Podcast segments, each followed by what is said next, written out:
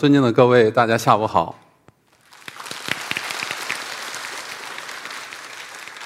我是张普红，来自于乔治全球健康研究院，呃，一直以来呢从事慢性病的预防与控制的研究工作。乔治健康研究院，呃，是一个国际的一个研究机构，这是我们主要的研究方向。人的寿命的延长，实际上经历了两个非常显著的阶段。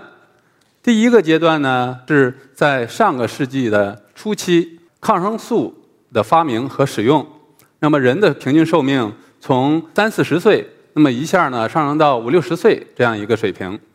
那么第二个阶段，就是以这些危险因素控制、综合风险控制的健康教育和健康促进，健康教育、健康促进又使人的寿命呢继续明显的增长。从六七十岁提高到七八十岁。现在说了，我们有这么多的危险因素要控制，有这么多的好的习惯要养成。那么我们这个盐到底处在一个什么样的一个位置？那么我们在一席这样一个平台上来讲，是不是有点小题大做？是不是故弄玄虚了？是不是这样？我们得看一看下头这个数据。大家看这个数据呢，是中国疾病预防控制中心。今年刚刚发表的，那么基于他们的数据呢，发表的中国人健康寿命损失的主要疾病的这个排名，这里边呢有两列，大家看九零年这一列排名比较靠前的，像下呼吸道感染、新生儿疾病，还有下边的一些都和感染或者是一些伤害有关。现在呢，随着这个。呃，卫生事业的发展，我们现在的这个健康寿命逐渐延长。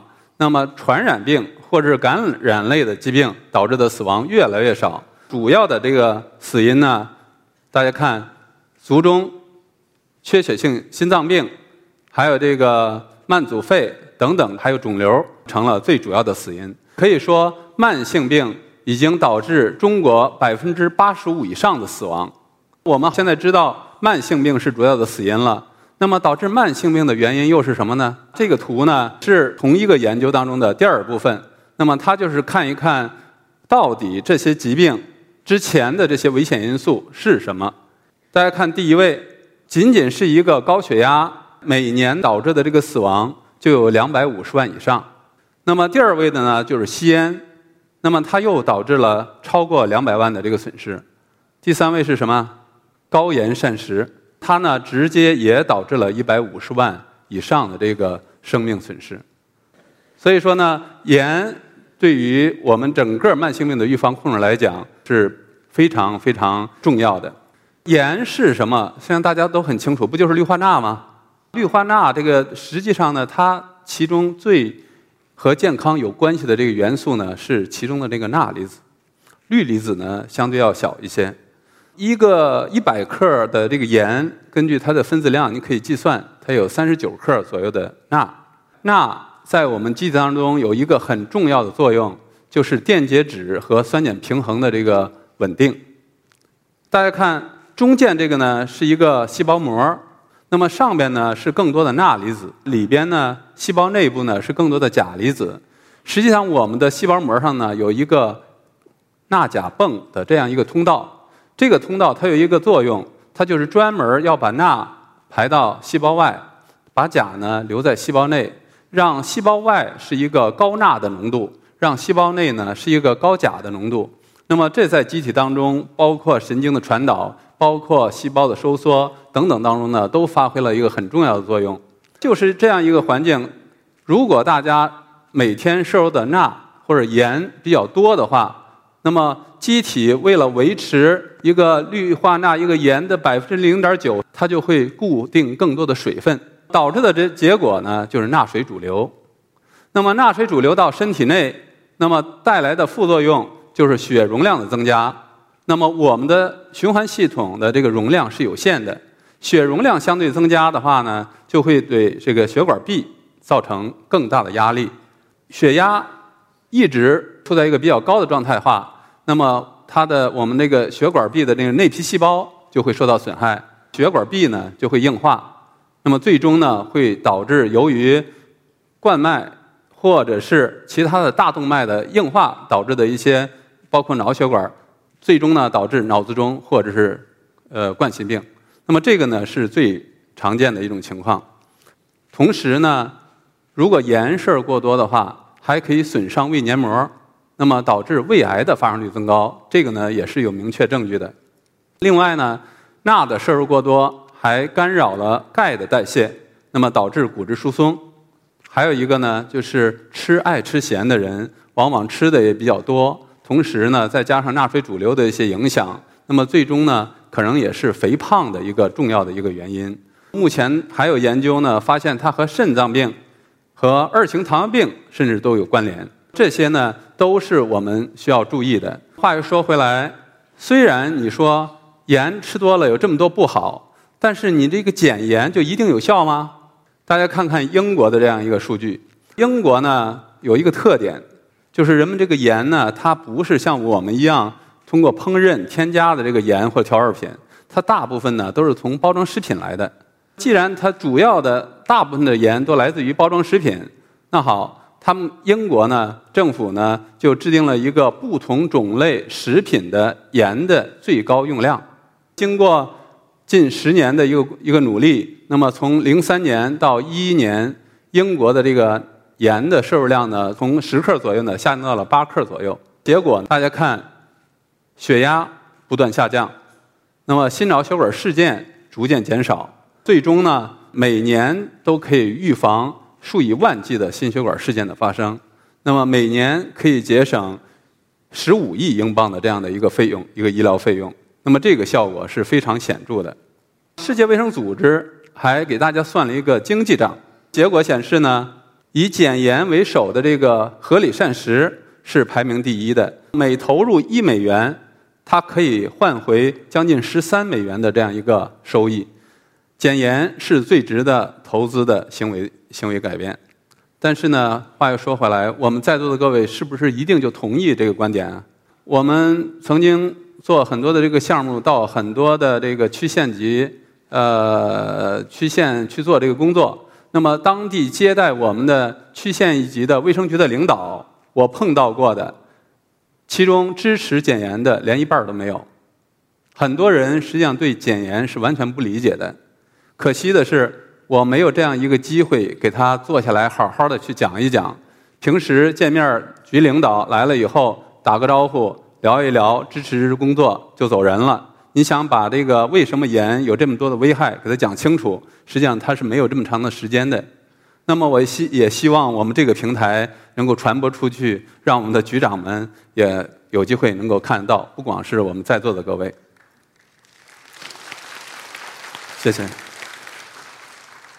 有人看过这个电影吗？岁数大的可能知道，《白毛女》。白毛女被地主恶恶霸赶上了山上，那么吃不着盐，最后头发都白了。也就是说，很多人都会形成有一个概念或者是观念，就是吃盐少了，头发会变白。这个电影大家也见过吧？闪闪的红星，红军因为没有盐就没有力气打仗。那么潘冬子呢，为了给送盐，那么。因为有一个竹筒去送盐的话呢，呃，结果呢被呃敌人发现了，给打碎了。但是呢，他有办法，大家看看什么办法？走，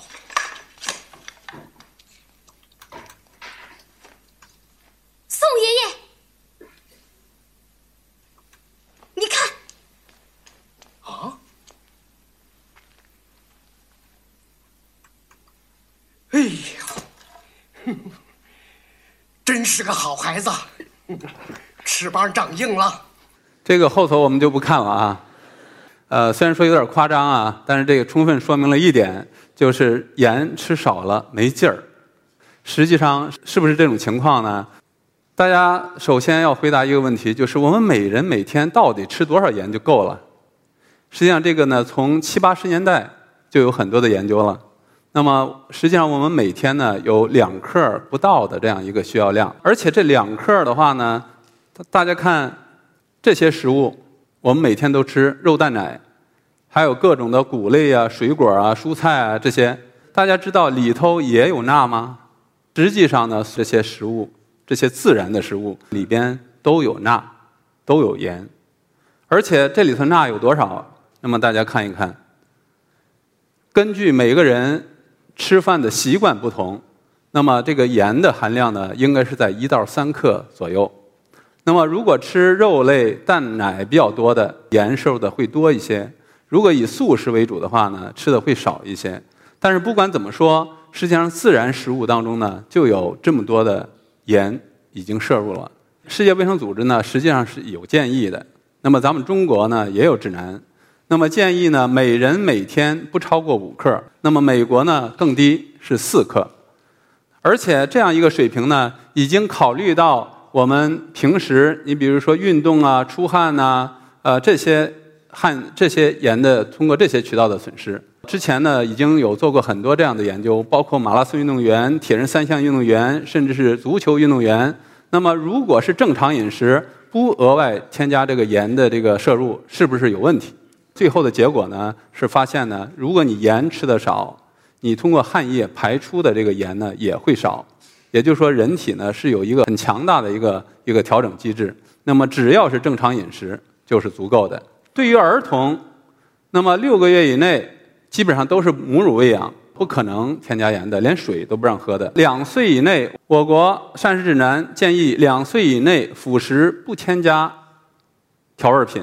尽量减少糖和盐的这个摄入，原因是什么？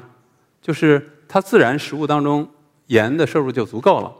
我们小时候都经历过这样的一个一个阶段，就是为了让孩子多吃点东西，或者是多摄入点营养，给孩子很早就占这个菜汤喂。那么现在呢，指南呢明确建议，两岁以内的小孩不应该添加任何含盐含糖的这个调味品。说来说去，我们这个盐摄需要量这么低，自然食物里头也有，那么不需要额外补充太多的这个盐。可是我们中国老百姓，包括我们在座的各位，到底吃多少盐？我不知道大家有没有知道的。这是世界卫生组织的一个盐摄入量的一个世界分布图，就中国人的盐的摄入量是在全球处在最领先的一个水平。大家看。我们最近的中英检验行动一个调查的一个结果，六个省的十一克，就是平均啊，我们现在每个人的这个摄入啊是十一克左右的这样一个水平。男女呢稍有区别，但是无论男女，盐的摄入量都是我们指南所规定的上限的两倍以上。那么再看看这些国家，非洲还有南美洲，他们的盐的摄入量呢都比我们低。可是这偏偏是这些国家，无论是足球啊，还是这个呃赛跑啊，貌似都比咱们强。也许未来中国的这个足球要冲出亚洲，走向世界的话，还得要先把盐再减一减。也许没准行啊。谢谢。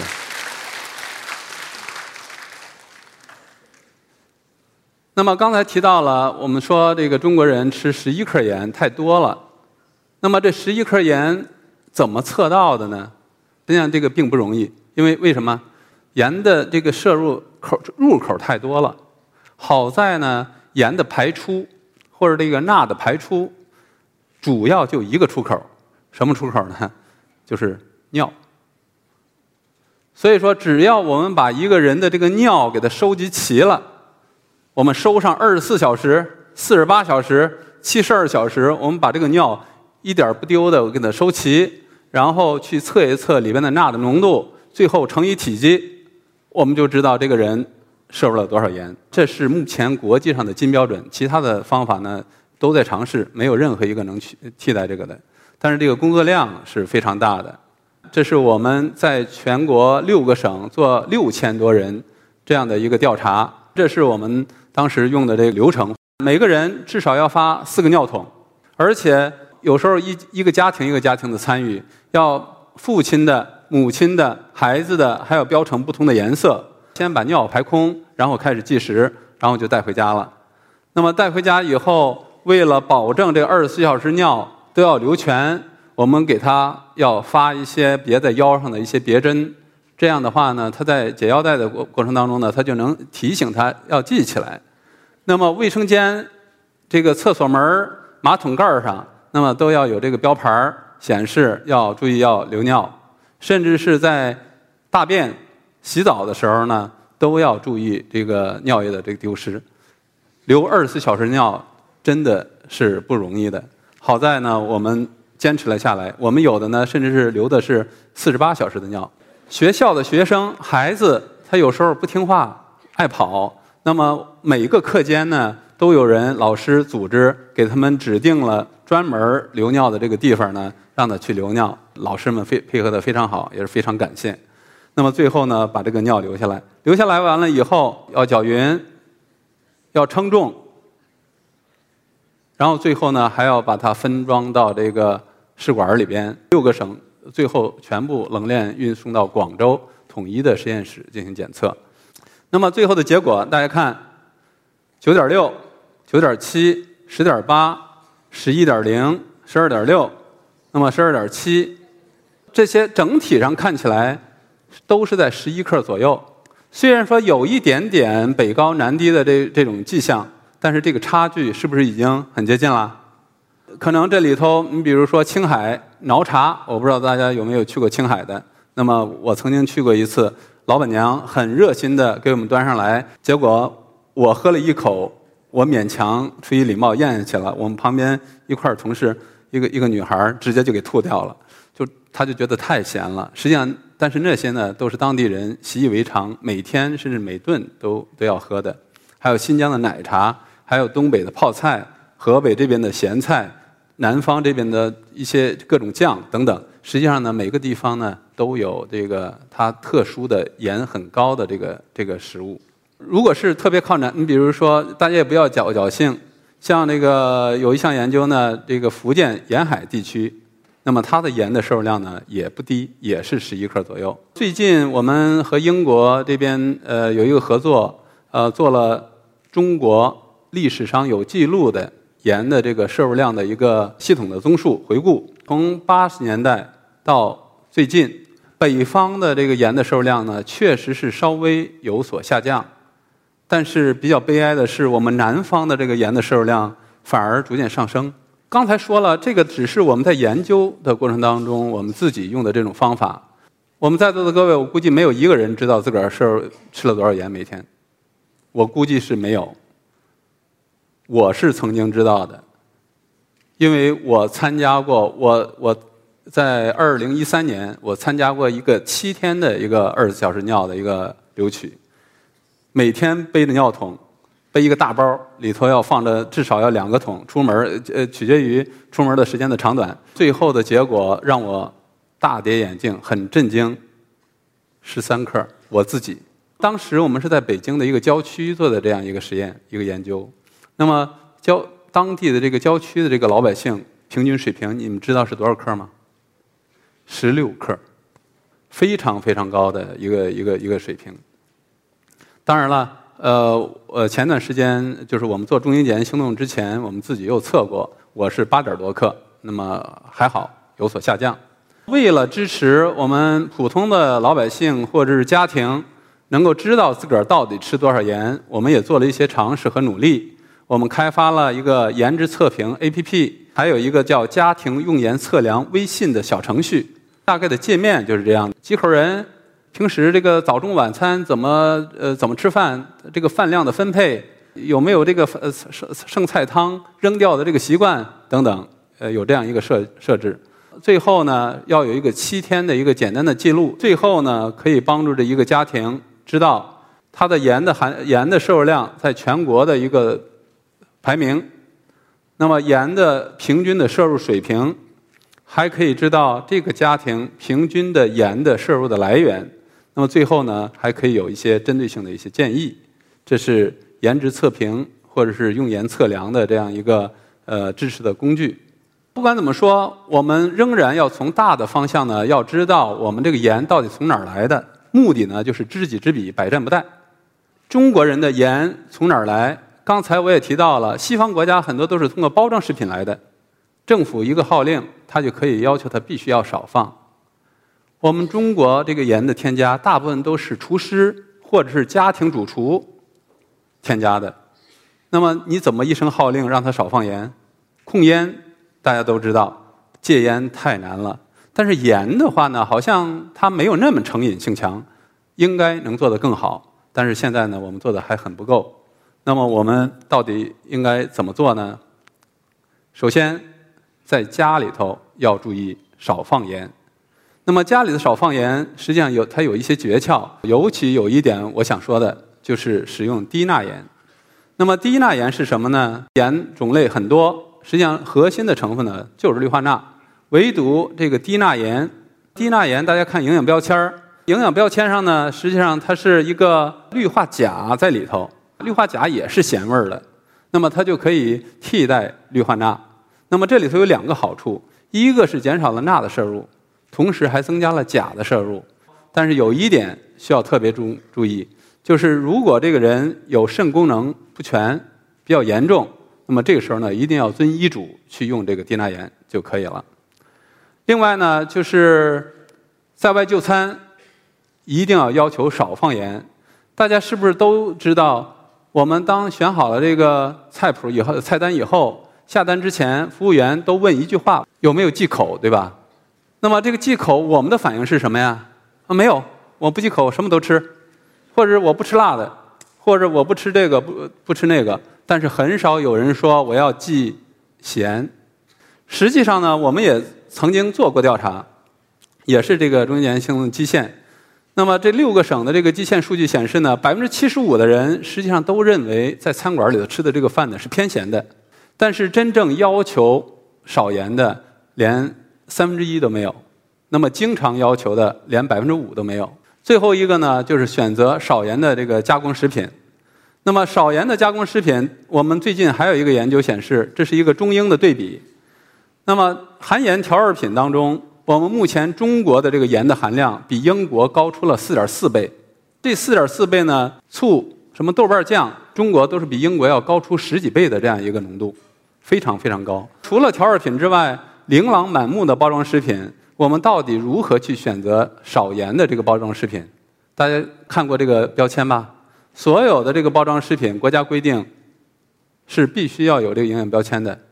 那么营养标签里头最下的这一个部分就是这个钠。钠的话呢，大家看后头这个百分号，那么百分之十就说明你吃完一百克，你只摄入了推荐量的百分之十，还不高。但是很多的包装食品都是远远高于这个水平的。我们有一个 A P P 小程序叫“食先知”，每个包装食品上都有条码，你只要一扫这条码，那么它就告诉你，你比如说辣条，这个辣条扫完以后。你就看到里头有六点八五克的盐，那么脂肪呢也是很高的。实际上里头呢营养成分非常差。同时呢，这个小程序呢还可以告诉你更健康的一些选择，甚至是可以推荐一些能先知。能先知什么呢？就能量更低的。那么如果你为了控制血压，那么还可以有盐先知，它把盐最少的给你推荐出来。这个呢只是一个概念。如果大家可以尝试试用使用的话呢，最后形成一个。我们不用扫，我们不用看，我们就知道哪些食品是高盐的，哪些是低盐的，这就是最高境界了。这些大家都吃过吧？很香，很好吃，很有滋味儿。吃这一包，基本上就三点五，按照美国的标准，已经快到了封顶的一个盐了。这些呢都是很高的，大家看它都是红的。那么这个呢，可以按红黄绿灯的这个形式呢，把这个哪个太高太低可以展示出来。所以说，我们一定要学会家里头减盐。在外吃饭要要求少放盐，另外呢就是包装食品上呃要要注意少放盐。那么最后呢，还想强调一个问题，就是一个钠钾比的问题。大家看，同样我们这个调查，大家看这个钠钾比四点多、四点多、四点多，也就是说钠的分子数比钾的分子数要多出了五倍。可是你们知道，世界卫生组织推荐的这个。比较合最科学、最合理的这个钠钾比比值是多少啊？有人知道一比一，我们中国的是五比一。因为钾离子本身也有稳定血压、降血压的这个作用，所以说它一比一的这个比例呢是最合适的。可是我们中国人现在是五比一的一个水平。那么我们可以通过摄入更多的蔬菜水果来补充钾的摄入量，因为蔬菜水果里边的钾含量比较高。但是你要想让钾的这个摄入量提高一倍是很困难的。所以说，要想控制到这个一比一的一个水平，最主要的一个方式方法，减盐，减盐再减盐。你只有把盐减下来，这个钠钾比呢，也就能够达到一个接近合理的一个水平。希望我们一起努力，一起宣传。不光我们在座的各位，希望有更多的人能够了解到这个盐的危害，以及如何减盐，如何能够使我们营造一个更加健康的一个环境。谢谢大家。